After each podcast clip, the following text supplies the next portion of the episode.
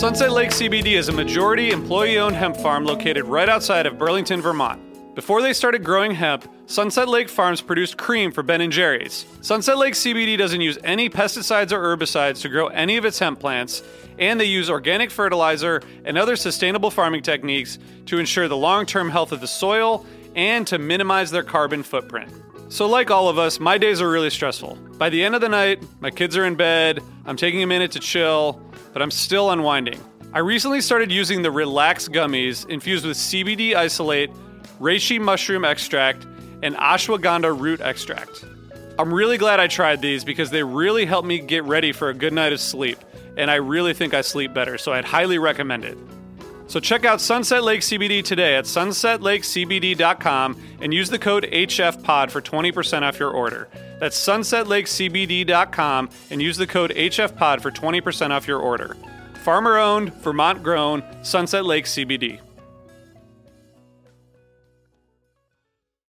Step into the world of power, loyalty, and luck. I'm gonna make him an offer he can't refuse. With family, cannolis, and spins mean everything. Now, you wanna get mixed up in the family business. Introducing The Godfather at ChumbaCasino.com. Test your luck in the shadowy world of The Godfather slot. Someday, I will call upon you to do a service for me. Play The Godfather now at ChumbaCasino.com. Welcome to the family. No purchase necessary. VGW Group. Void where prohibited by law. 18 plus. Terms and conditions apply. Hey, listeners, I want to tell you about a sponsor, Music Masters Collective. They're a nonprofit organization that produces unique music events, providing opportunities for fans and artists to meet and collaborate in an inspired and creative atmosphere. Every week, they host different events, all with the opportunity to learn from world class musicians like Oteil Burbridge, Trouble No More, former members of the band, Milk Carton Kids, Nikki Glaspie, Bill Frisell, Shawn Colvin, and many more. This June, join the Fab Four, Joan Osborne, John Sebastian, Marshall Crenshaw, and a great group of faculty for the debut of Magical Mystery Camp. This all inclusive, once in a lifetime music vacation experience in the heart of the Catskills will be packed with nightly performances, workshops, speakers, song circles, open mics, and a lot more. If you're a performing musician at any level, bring your instrument. If you're a music lover, bring your good spirit. It's an amazing experience for individuals, friends, and couples alike. Registration is open, spots are filling up, so check it out soon. And scholarships are available. Check out magicalmysterycamp.com slash helpingfriendly to learn more.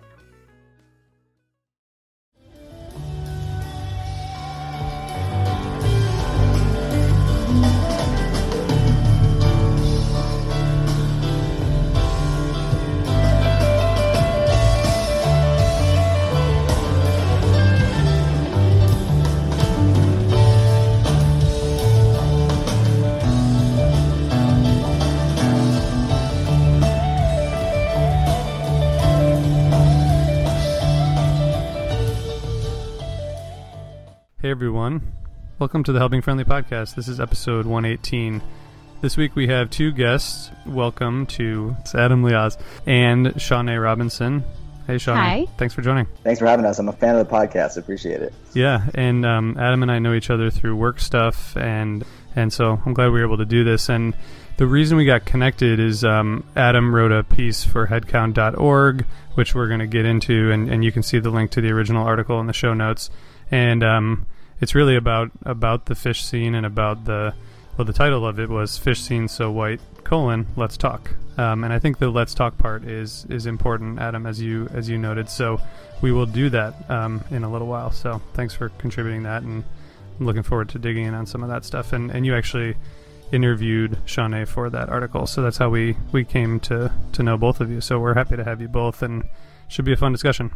So, Jonathan, there's a little bit of Phish news this week. Um, not as not, not as unanimously happy news as I expected. Um, but Phish, I, I loved the announcement. the The wait is over. Um, the triumphant return to MSG. So coming back, right? tongue firmly planted in cheek. The wait is over. I mean, come on. We all knew it was coming. There were these other smattering of rumors, but we all knew Madison Square Garden. We knew it before we left the garden back in August. And um, so, yeah, now we're going back, or they're going back. Hopefully, some of us are going back Yeah. I'm trying.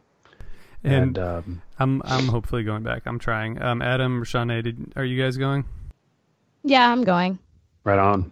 I plan. I'm gonna uh, hope to, to to hit the run. Uh, depends on my uh, which coast I'm on at the time. But if I'm on the East Coast, I'll be there. Right on.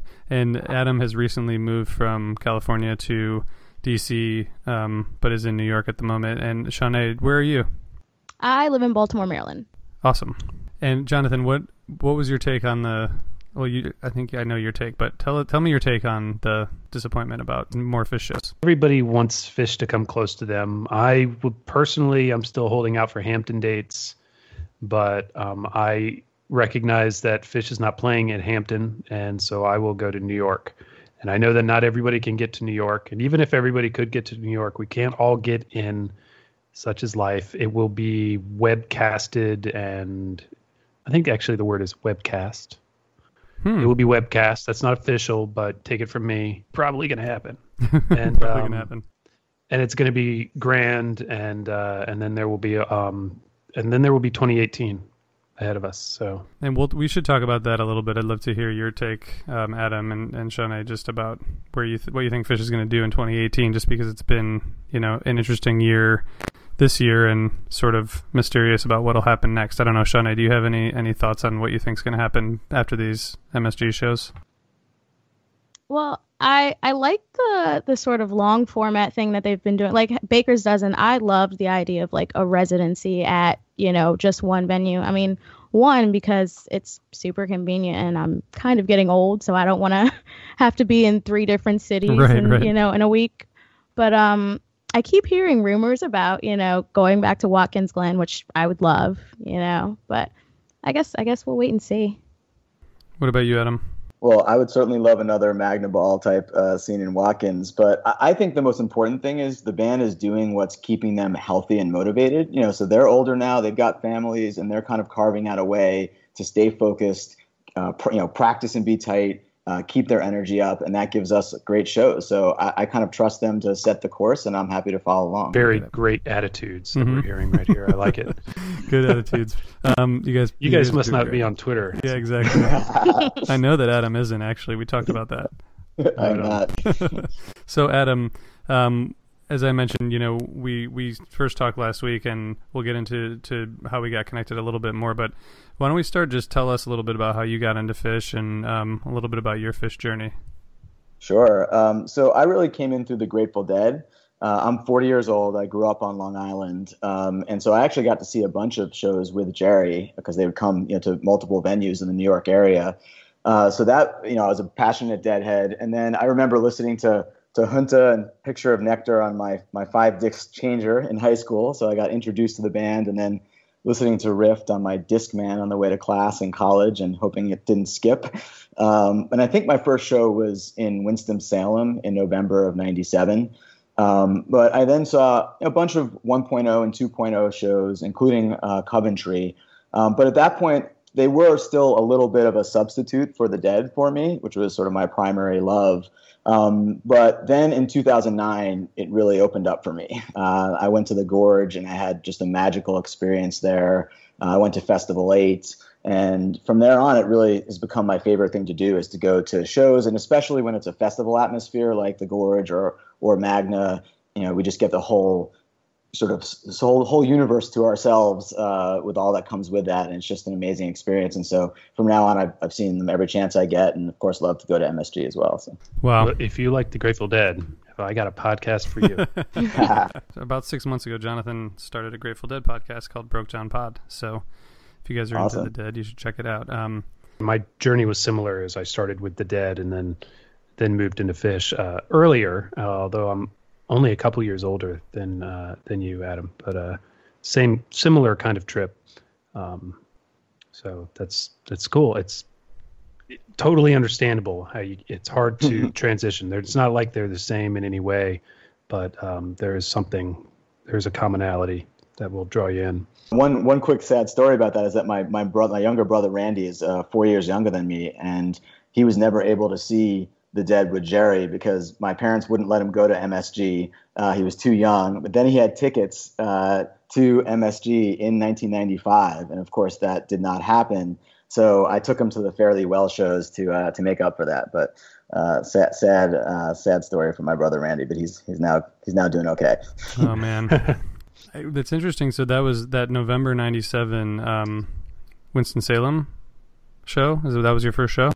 I think so. Yes. Yeah. Wow. I know, I know what that a way to come now, in.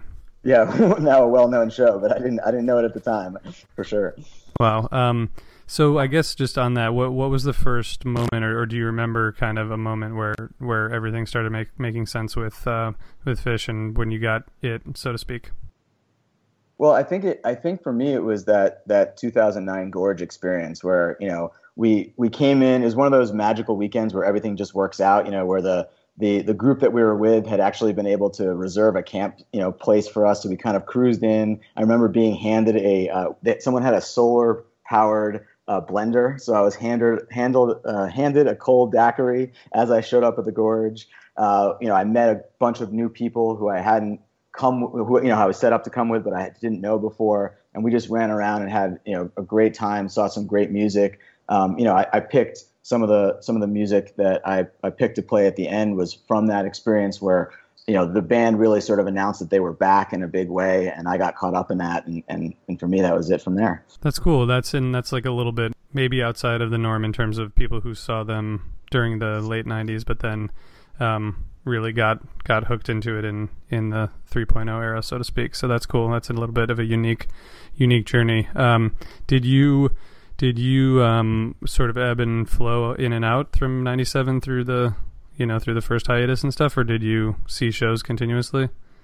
I, I'd say I, I saw shows continuously but sporadically. You know, when I was able to, I had a, a little crew in DC, and we would go to shows when we could, and we went, you know, up the coast and saw some shows on the way to Coventry, and we did a a, three RV caravan uh, to Coventry, which ended up working out very well because of all the flooding and everything. And we got in, and of course, it was a it was a you know great experience, but a sad experience. And so I, I, I did it. You know, I saw shows when I could, but I didn't. I don't think I prioritized it like I have since 3.0, where now it's you know when the tour dates are announced. Uh, you know, I got my two primary Phish buddies, uh, Kevin and Mark, who I want to give a shout out to, and we sort of immediately get on and talk and figure out what we can, what we're going to do. And you know, it was sort of. I remember back in high school, you know, I would orient my life around when the dead were coming to town, right? And you would, you know, you would do the mail Yes. order, you would, you you would, um, uh, you'd line up at those Ticketmaster booths. You know, remember those little booths that, Yeah. uh, and you'd really, you know, go all out to, to, to orient yourself around how you're going to get to those shows. And and you know, it was only really in 3.0 that I kind of think about my life in that way with Phish.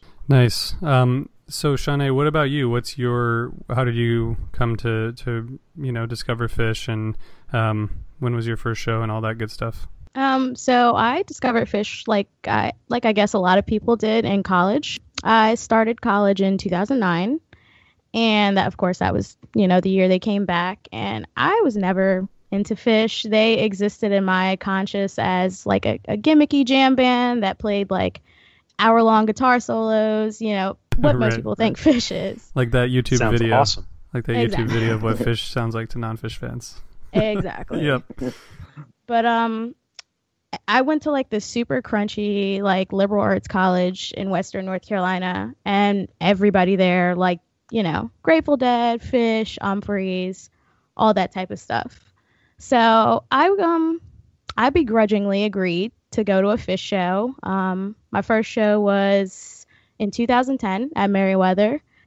And I I didn't really the music was great, but what really sucked me in was just how like ridiculously loving these people were. Just like I you know, I I talk a lot about how people ask me if it's my first show or not, but like when it actually is your first show and people find that out, they go all out for you. And it's just never really experienced that before and it just it it sucked me in. Was that show or um, another show that tour when you sort of got it in terms of the music, or was it um, another time in terms of realizing what what what that was for, for you?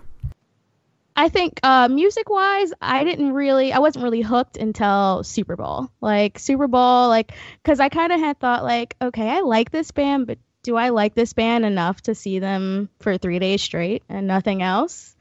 And around like the mid set of the second day, I was just like, okay, I, I could do this. This could be my thing. I, I totally get that. So this is right around the time when I wasn't seeing them very much. I think I was at your first show, and then I, I kind of backed off. But Superball was definitely a high point that for the year. So I can see how that would click over a bit harder than maybe seeing the first in the airplane over the sea or whatever it is. Uh, Yeah, you know, that's exactly what it was, and I don't like Neutral Milk Hotel, so I'm not a big fan either, which is you know kills my so-called indie cred. But um, that song was all right, and uh, it was an okay show. But it was it exactly it was an okay show. Not at at this point not one of my favorites, but it was my first, so it's special. of course, and Superball had some pretty special stuff. oh Um, man, So I, I like that both of you guys are, have highlighted the festivals, which kind of throws back to our earlier conver- idea or question about what we're hoping for for next year. And um, I didn't get to answer that question. So I think that um, I'm also on the Let's Go to Watkins Glen train, and I'll see you guys there. Both of you actually have like sort of more of a a recent um, connection to the band in terms of that, you know, um, deeper connection for you, Adam, and, and introduction for you, Shaunea.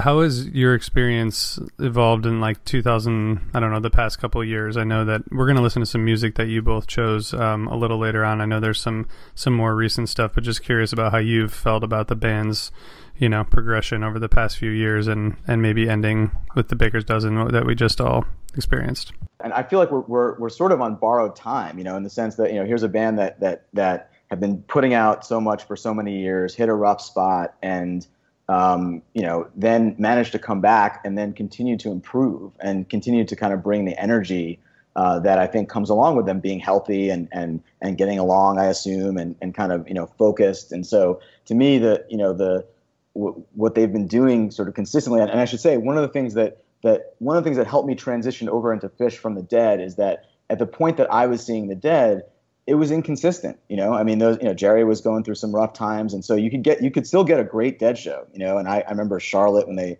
uh, in '95 when they busted out one of the best Scarlet Fires of all time, and you know that was the only final exam I ever failed because, it, or sorry, it was a midterm midterm exam the next day, and it was uh, it was uh, well worth it.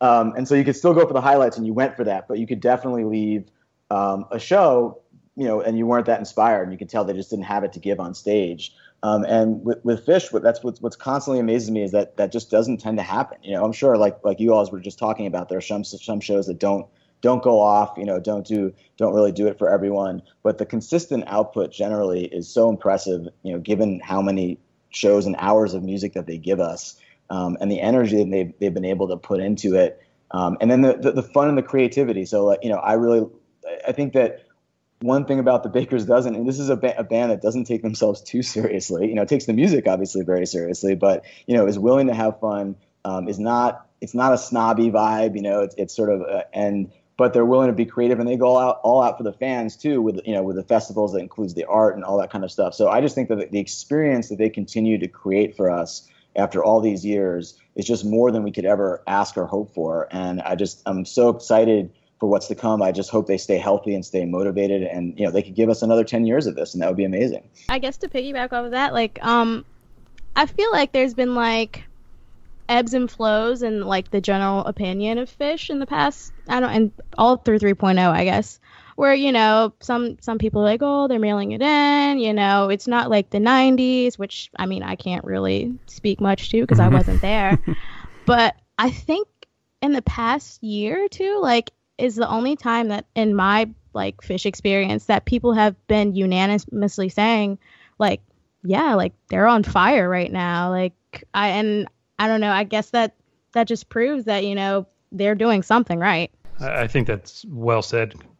Having followed this arc for a very long time, it seems like um, they, they've definitely they're on a, on a big upswing in the past couple years. Um, with there's always valleys where there are peaks, but um, generally a good uptrend. And yeah, the Baker's dozen really does uh, does land it pretty uh, pretty well. Shaunea and Adam, we're, we're obviously all here because we're Phish fans and we're talking about Phish, and it's clear to me how much you guys love the band as, as much as we do. Um, and it, it, what's interesting is we were brought together by this um, this blog that blog piece that that Adam wrote um, that was published on Headcount.org um, called "Phish Scene So White, Let's Talk."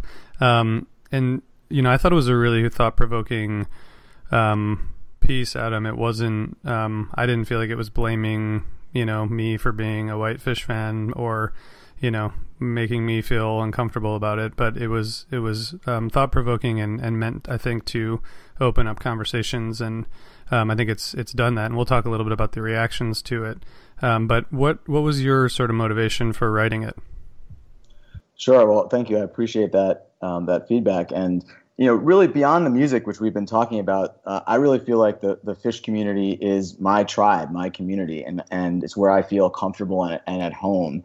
Um, and with everything that's been going on in our country over the last few years, the election, beyond that, I've really been thinking much more about race and and the role that plays in our national conversation um, than I ever have before. And that led me to think about how white our Phish tribe is, you know, comparatively, much more so than than uh, the general public. And I started to think about why that is. And you know, some of the reasons are, are obvious. And you know, the, it's a matter of taste. And there's a, this is a you know a white band from Vermont, uh, so there's a lot of reasons that's not that surprising.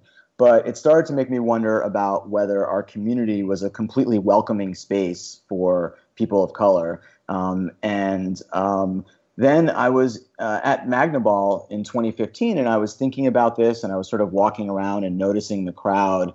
And at that point, I really had also had another thought, which is that there's also some white privilege that's sort of baked into our scene. Um, and what I mean by that is that you know a Phish festival is basically 30,000 people running around, you know, face paint, glitter, acting all you know happy and crazy, but also uh, doing all manner of drugs, mostly in the open. And often you have police officers on horseback just walking around and making sure we're all safe.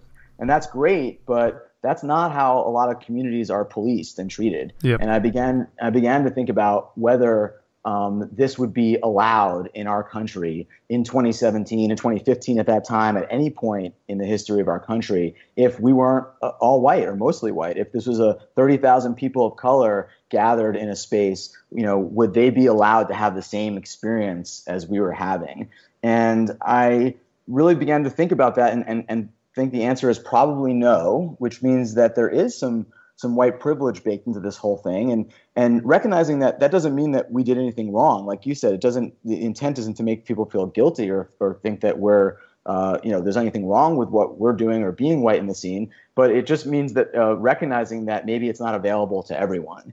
Um, and i think that brings along with it certain responsibility if you start to recognize that. And so I started to think about, you know, what we could do to make our scene perhaps more welcoming and also about how we could embrace this responsibility that comes along uh, with this kind of privilege. And, you know, I've been thinking about that for a couple of years now since Magnaball. And then after the Baker's Dozen, I really got motivated to write up some of my thoughts about Phish in general, actually, in our community. So I did a post on my personal blog trying to explain to others why we love Phish so much. There were a lot of people who were very puzzled about why I went up to New York two separate times to see four shows right. of the same band, and so I tried to sort of uh, explain that a little bit to the outside world. Um, I did a post on why you really shouldn't talk during the set uh, and why, how that could actually bother people more than you realize. I'm going to um, need a link I, to that. yeah, yeah. It's uh, these are on my personal blog at uh, gringoegallo.blogspot.com if folks want to go find them. But and then I wrote up this post, which is, as I said, had been sort of percolating in my mind for a while, and I really was happy to you know take the time to to put my thoughts down. And then actually, in the process of writing it, I was even happier to be put in touch uh, with folks like Shaunea and some other folks who were very generous enough to talk to me about their actual experiences, which I think really informed um, the piece and, and made it much more um, uh, real to what you know to what's going on in our scene, and was really helpful in sort of my my understanding. I was obviously speculating to some degree about what folks were experiencing, and so that was great. Um, and I also wrote up one on gender dynamics at shows that I, I also plan to, to post and put up soon. So um, we can talk about that and folks can look for that. So, but that's that's sort of how I came to write the write the post. Shaunea, your uh, perspective really does help the piece um, pull Adam, you know, sort of out of the what could potentially be navel gazing or just you know ruminating on in isolation. Um, what was your uh, what was your reaction when he reached out to you or got in contact with you and told you what he was wanted to write about? Honestly um surprised i had always I, I had also like thought about you know race and how how racial dynamics play into the Phish scene but I always just kind of figured that if someone was going to write about it, it was going to have to be a black person because, I mean, who, at the end of the day, how many how many Phish fans sit down and think about why why Phish is so white? So when Adam approached me to talk about it, I, you know, I was like, of course I'll, you know, I'll give you whatever you need, whatever experiences you want to talk about because I've I've noticed that when you speak on race, it especially to white people, it almost um it comes across as combative if it comes from a person of color whereas if it comes from a white person they're a little bit more open to you know open to the conversation one of the reasons i wanted to write this uh, being a white guy is that i really feel like it, it, these are conversations that we need to have amongst white fans in our community and we shouldn't be leaving the burden onto fans of color to be pressing these conversations and that's why i thought it was important to uh, to put the piece out in my own voice. Shaunea, you were quoted by Adam saying that you took your fiance to, who is not a fan, uh, to Magnaball, and people were constantly assuming that he was, uh, because he was a white man, he had brought you along, and were surprised when you told them that you'd seen over 30 shows. Um, and so these days, when you go to a show solo, you avoid conversation. Um, as someone in the minority at at Phish, both in in gender as well as race. Um, how is this? Has this changed over time in the years you've been seeing them? Do you see, and do you see the community as generally welcoming? Well, yes, I, you know, I think a lot of people were their question was like, well, if if Phish is so racist, then why do you keep coming? And that's not at all what I, I don't think that's what Adam was writing the piece about, and I that's not how I feel. And you know, if it was such a racist place, I, I wouldn't obviously wouldn't be coming back every time. But um, I I'd like to say my experience has changed, but it it hasn't. You know, like I was I was at a Phish cover band show last weekend, and I got the question, "Hey, do you like Phish And you know, my super dry humor, I'm like, "No, I I just see Phish cover bands." That's good so you know like it I, it's like you know i've been doing this for my entire adult life you know since my freshman year of college and i'm still getting these questions so it's it's annoying to say the least and just just to to say i think that was the runaway gin show right last yes, weekend it was. did, yeah, you, yeah. did you enjoy the show i loved it yeah. i was i was on the fence because i'm generally not a fan of any type of cover bands but they uh they definitely converted me. yeah, they're good. I have it on good authority that Phish is a cover band. Mr. Joel. Oh yes, yeah, it's true. As Jonathan mentioned, of course, there's gender dynamics and racial dynamics, and so you have the um, you know interesting experience there at at Phish shows. Um, and I, I know we're we've talked a lot about gender dynamics in on a previous episode, and I know Adam, as you said, you're writing something on it. But if you were um, to talk about just you know what you would hope would develop within the scene or or what you want people to think about or understand like what would come to mind? I guess just the fact that like nobody's saying that we want more more black people at Phish. Like i mean yes we do but like that's that's not the key point of this. It's just the pe- the black people that are at Phish shows don't other them don't you know don't stare at them like there's some you know curio- curiosity or like oddity because it's very it makes us feel very like hyper visible like and you know Phish is supposed to be a place where we can kind of like shed those layers and you know and cut loose like everybody else. But i think when you're a person of color at a show there's only only but so much blending in you can do.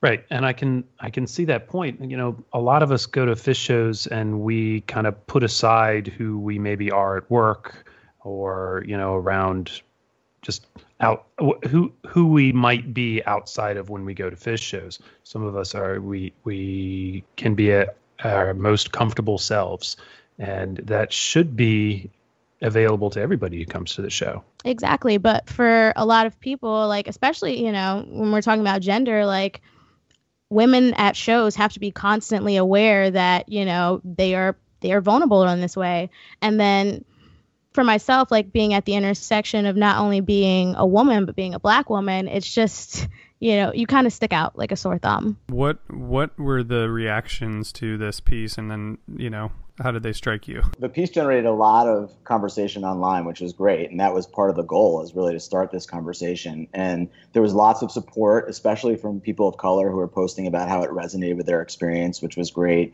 Um, and we actually now have a listserv of about 30 people who are interested in continuing the conversation. So at the bottom of the post, I put an email address where folks can reach me. So it's fans at racial equity, uh, fans for racial equity at gmail.com. And it's P H A N S, fans for racial equity at gmail.com. But there were also a lot of people who were pretty upset about the post. Um, and I was surprised and honestly a bit saddened by the number of negative comments and also the vitriol in some of them. Um, you know, lots of folks were feeling like I was calling the scene racist, um, which, as Shaunea was saying, that wasn't the point at all. Um, people were, you know, I think the, the, the challenges that we have in our scene are a reflection of of the challenges in our broader society. Um, and although it is true that when you have a higher concentration of white people, it does become that much more difficult, right? Because as Shaunea is saying, you, you know, you stick out more. It's it's just it it, it has it creates a very dominant sort of culture and a dominant uh, sort of assumption of normal normality, I think. And so, but I don't think we have. I don't think our scene is more racist. I just think that we can do better, right? We're a pretty we are a pretty open, progressive bunch in a lot of ways, and I think that we can do better than our, than the broader society. Um, there was a bunch of folks, you know, insisting that that they don't they don't see color, and and you know, certainly a lot of one, one thing that really stood out for me was that there were a lot of white male Phish fans who are absolutely certain that our te- our scene is totally open and inclusive, and that I was completely inventing this issue, and there was nothing here, and I was kind of stirring the pot for its own sake. And I just thought that was really interesting because when folks were doing that, they were actively negating the experiences of folks like Shaunea, who I you know wrote about in the article, and also lots of other folks who were posting uh, on the various you know Phish Facebook uh, groups and, and whatnot. So I just thought that those reactions were kind of telling and people just sort of not wanting not being open to the conversation. And i think that you know if if we are truly an open and inclusive community which i think by and large we are then people should you know would react to this conversation with that kind of openness and and want to be thoughtful about it want to really um, be open to other people's vantage points and experiences um, and listen uh, and not be sort of wanting to shut the conversation down right away. And that was one thing that I that I was disappointed in in the reaction. But as I said, lots of people, lots of positive feedback, lots of people interested, and I'm also excited about both the conversation that it started and the prospects for continuing it through this listserv and, and through other ways I'm sure we'll talk about. My experience, um, reactions were mostly negative, which was very disheartening um, a few like glimmers of hope, like not even people who were just like, yeah, I agree with this, this is right, but even people who are just like, wow, I hadn't thought about that because I don't experience that, and now I will. Like that, that's I feel like at at the base of this this piece, that's all we wanted was just like think about this open be open to the conversation be open to the idea that your experiences are not indicative of everyone's experience. Mm-hmm. Yeah, I think that's fair, and it does seem like what you're saying, Shaunea, is you know, um, be open and, and be inclusive and be welcoming, and also just just think about the the dynamics maybe a little bit more, and that's not too much to ask. I just there's an underlying message that um, you know, be be aware that what you expect for yourself, you should be giving to everyone else. So don't you know, don't don't be a jerk and just really do consciously accept people, I think that would go a long way. Um, right. And one thing, if I can jump in on that point, Jonathan, is that one strain that came through is is people saying things like, you know, I don't see color, right? So I, I treat everyone the same.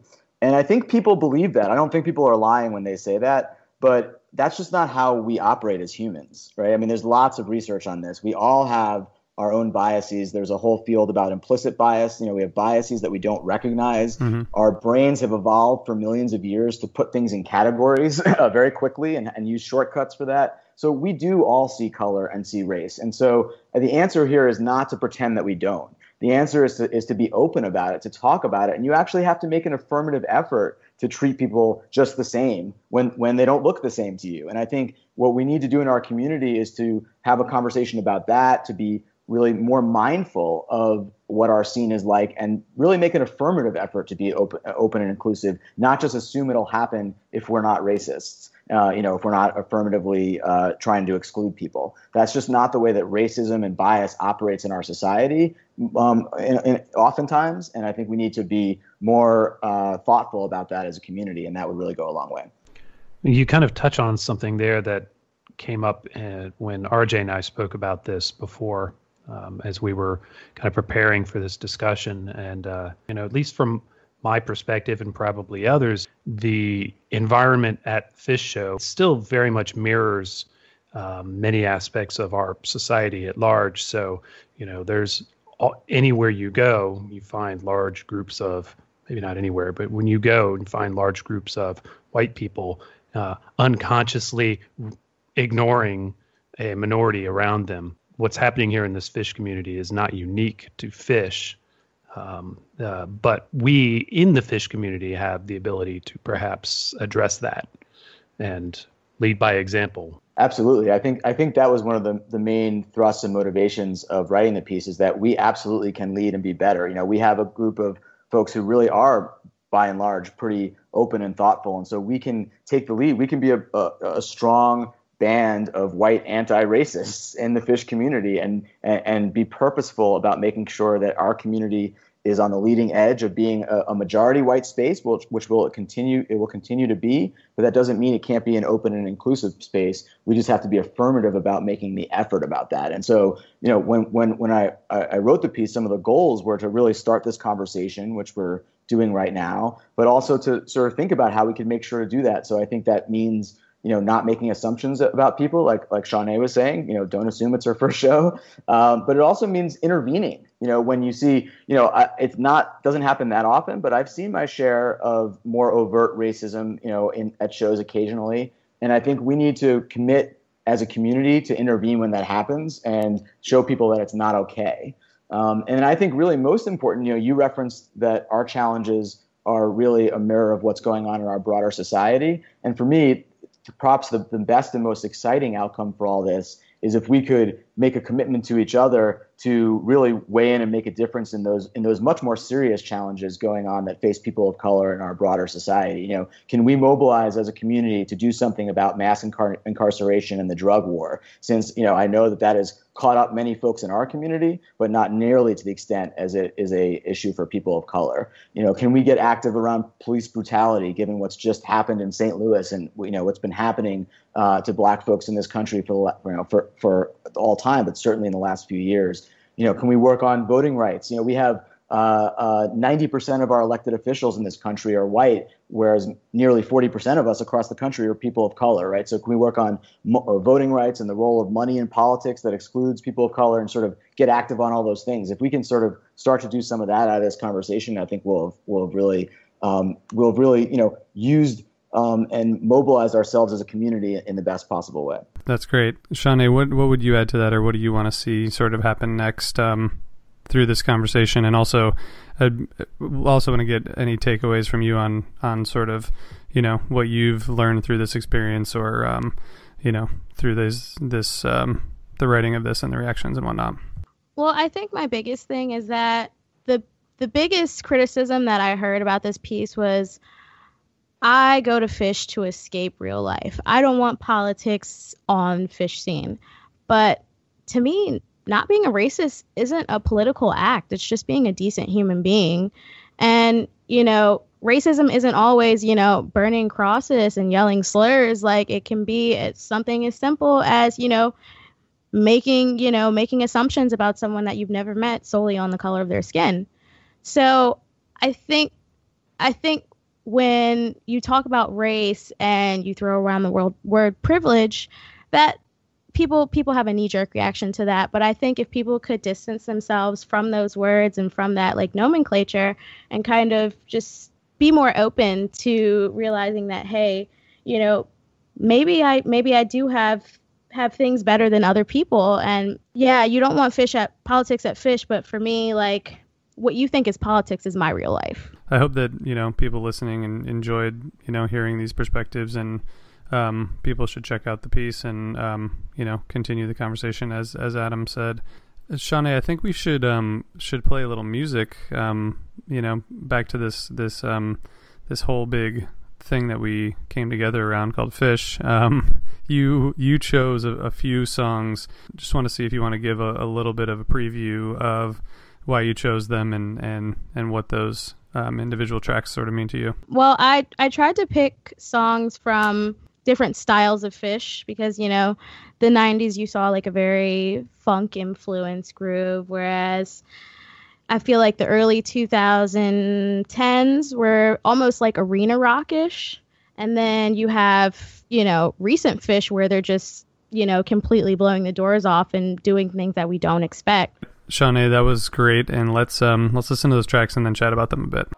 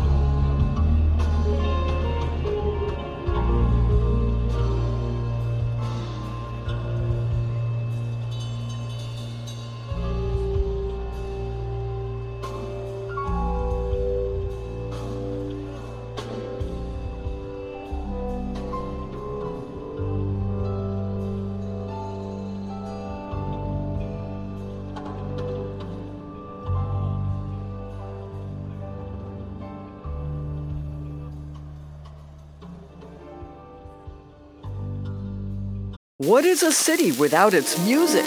The legacy of the New York Philharmonic is incredible. Nearly two centuries of history. That's a lot of music and a lot of stories. I was sitting on stage for the very first time thinking, I can't quite believe this is happening.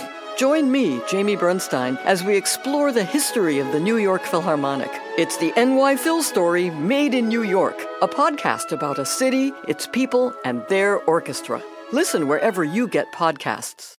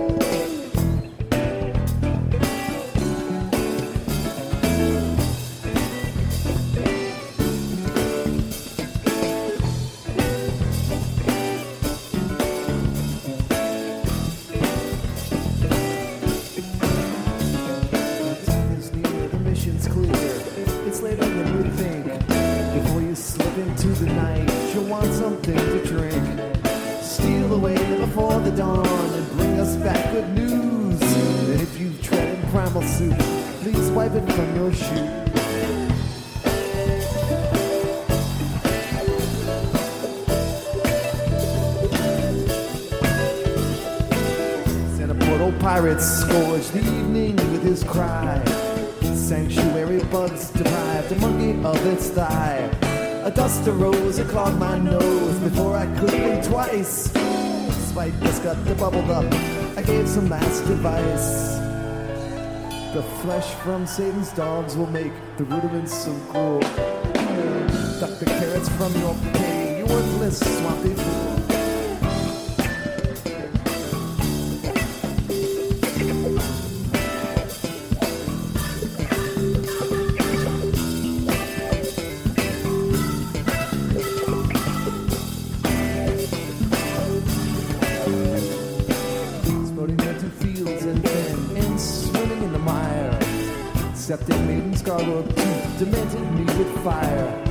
Drifted where the current chose, afloat upon my back. If a chance of meat sliding by, I'd stuff it in my sack.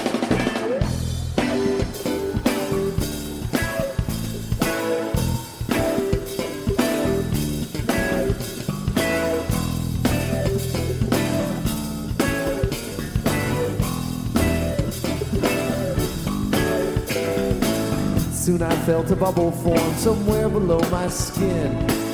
And handy spine of hedgehog, I removed the force within. Susie then removed her mask and caused a mighty stir. The angry mob responded, taking turns at grabbing her. The foggy cavern's musty grime appeared within my palm. I snatched Rick's fork to scrape it off with deadly icy calm.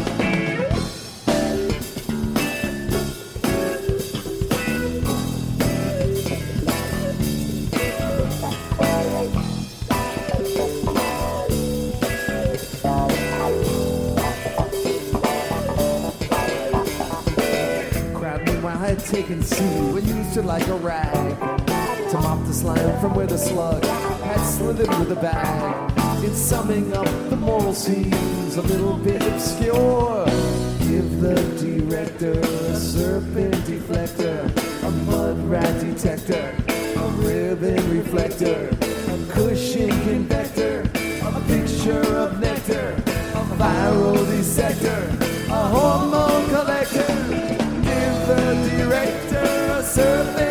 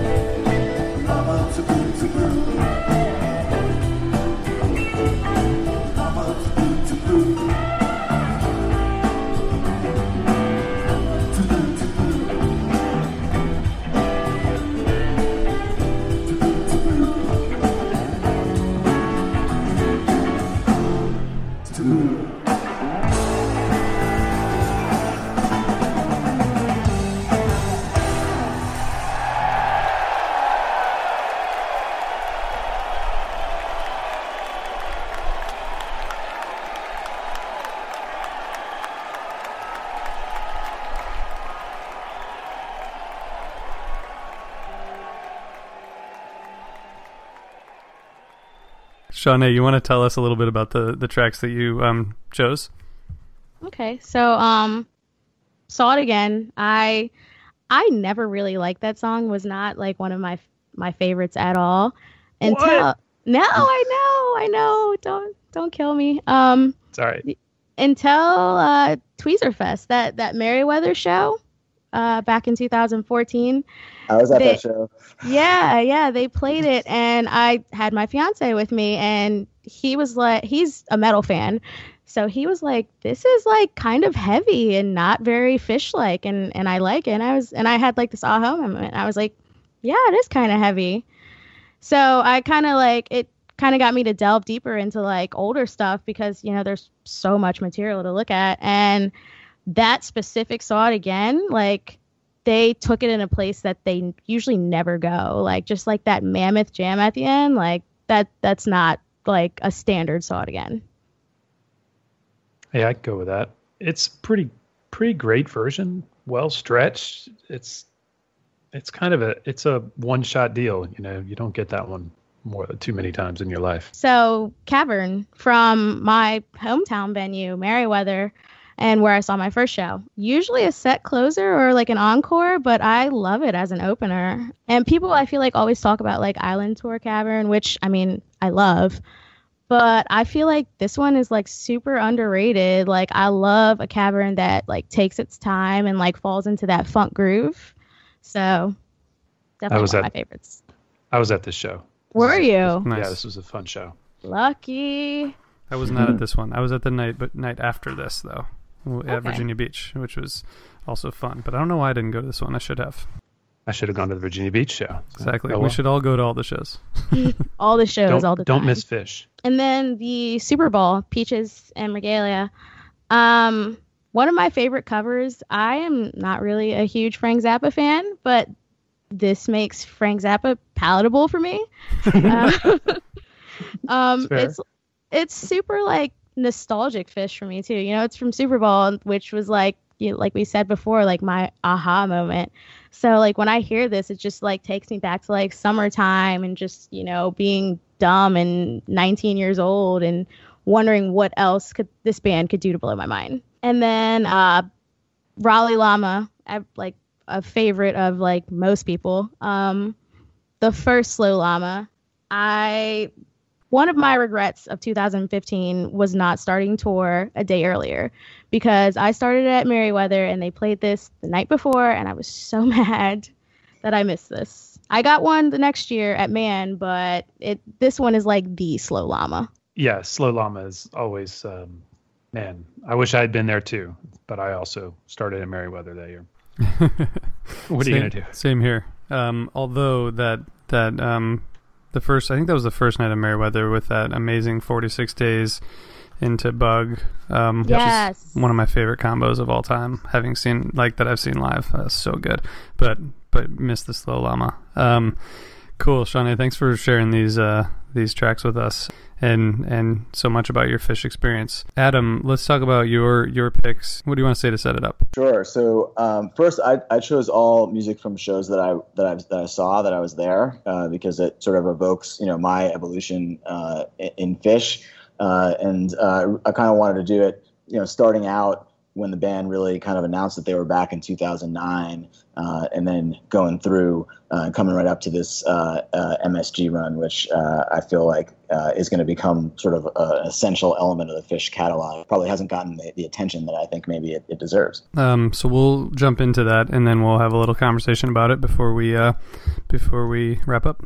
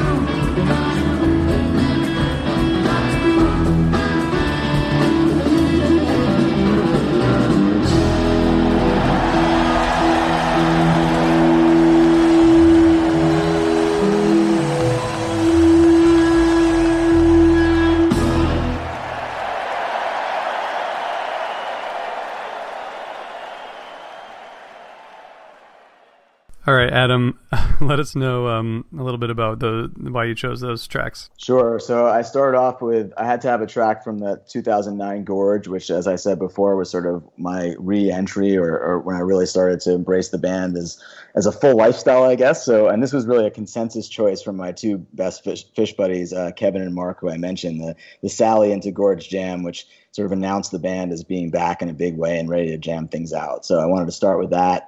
Um, and then I needed to get an, an antelope in there. Um, I think you know one of the reasons I love the band is that is this you know the build and the sort of the euphoria that we build to, and I've always experienced that through the, through antelopes, and I wanted to go back to the gorge as my happy place. So uh, threw that in there, and then there's a little bonus closer, and so we get a little bit of Trey talking about uh, what a great time the band had uh, at the gorge and what a beautiful place is, and that and I just thought that was uh, kind of special. So uh, went with that, um, and then. Um, Rock and Roll is my, my favorite Phish cover, um, and I was able to see it in Hartford the day that Lou Reed died, and so I thought that was pretty special and, and wanted to include that. Uh, I do think that you know, for me, I, I, like the Phish music probably in general the most, and um, but I think the fact that they're willing to mix in a healthy number of covers is is a great thing. I wish more bands did that. Uh, in general, I don't understand why so many bands contain themselves to only the music they happen to write, especially if they are a live band that uh, that really values musicality and playing. So I love that Phish uh, doesn't do that. Um, and then finally coming into the Baker's Dozen run, which I just thought was such an amazing achievement for the band and such a gift to, to us as a as an audience. And I just loved the Gotta Jibboo. It was just a sort of a sleeper jam of the run for me. It was one of those songs where you know you sort of turn around and, and after it's over, you, you, say that that was worth the price of admission right there. I'm, i can go home happy after mm-hmm. that jam. I just had that had that feeling after that Jibboo. So wanted to, to close with that. Yeah, those those were uh, some great picks. I, I think it's interesting and kind of wonderful that you guys both went to a track from your like it moment shows, if you will. Um, Shaunea's uh, Superball pick for uh, of Peaches en Regalia Gorge Sally. Um, I think that's exactly what we're looking for when we said, "Hey, pick some of your favorite Phish moments." And of course, you went to you know your core um, uh, origin story, if you will. So mm-hmm. I think that's terrific, and these are all really great cuts. Yeah, I want to just add that um, that seven twenty seven thirteen that the antelope is from set two. Um, that's like one of my favorite first sets of Phish. Um, I wasn't there, but the the architect Cur- curtain with um, combo opener. I remember watching the webcast the next day and then watched it several times after that. Something about that first set was just really special. That whole show's really solid. What a great, um, great show. Great, I guess, great tour. Great year. Phish is all right. Phish is a really cool band. cool band. I, I, like the band Phish. Yeah, exactly. Shaunea, thank you for, for joining us, and hope you'll you'll come back and, and chat with us more about Phish um, at some point in the future. Definitely. Thank you guys for having me. Yeah, it was a fun conversation, and um, Adam, thanks for you know putting that piece together and, and coming on to talk about it. And um, I hope that hope that we can chat further as well. I really appreciate you all having us on, and look forward to seeing you at the shows. And maybe we'll all run into one another at uh, either MSG or some DC area concert event. Sounds like a plan. We are hoping to do another live event um, on the at the MSG run, hopefully on December 29th. And we are putting together some ideas and plans right now. So if we can pull it together, we will do that. And stay tuned. You guys, if you guys are both there, you should you should come and hang out with us. I would love to. Absolutely. Cool. Awesome. All right. Um, well, until next week, um, we hope that you all enjoyed this. Um, you can find us on Twitter at HFPod, and you can email us thoughts, feedback, questions to helpingfriendlypodcast at gmail.com. And you can find us on Facebook and other areas of the internet. Well, I guess real quick, Sean or Adam, do you want us to say anything about people contact, like any social media things for you, or should we just direct people to the piece? This is Adam. I'd really appreciate it if folks would email me at fans for racial equity at gmail.com. So that's P H A N S for racial equity at gmail.com if they want to be part of this conversation going forward. Uh, we can get you on the list serve and, and, and, invite you into the conversation so we can talk about how to move forward here. Cool. All right. Well, thank you guys so much for joining. This was a fun conversation. We will talk to you soon. Keep on rocking.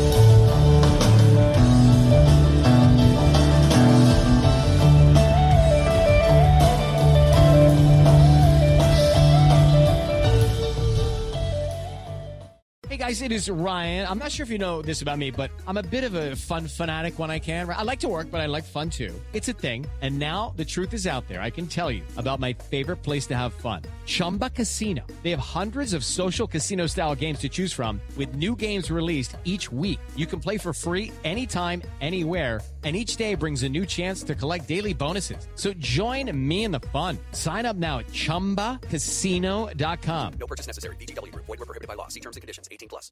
Hey, this is Chris Swinney, formerly of the Ataris and currently host of That One Time on Tour, part of the Sound Talent Media Podcast Network.